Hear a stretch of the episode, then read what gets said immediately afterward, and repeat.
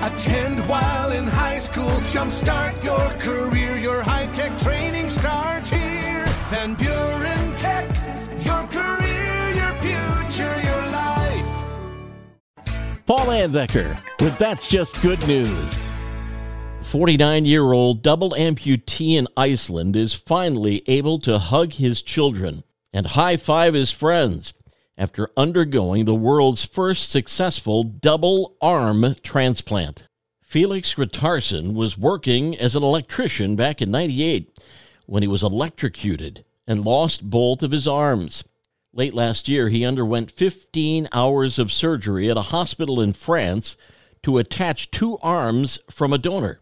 Felix is already able to use his new arms and has feeling in all of his fingers. And while it's still going to take a lot of time for all the muscles in the arms to function properly, doctors and medical experts are amazed at how well the procedure worked and it exceeded their expectations. Felix says he hopes his story encourages organ donors to also consider donating limbs. And that's just good news. Have some good news to share?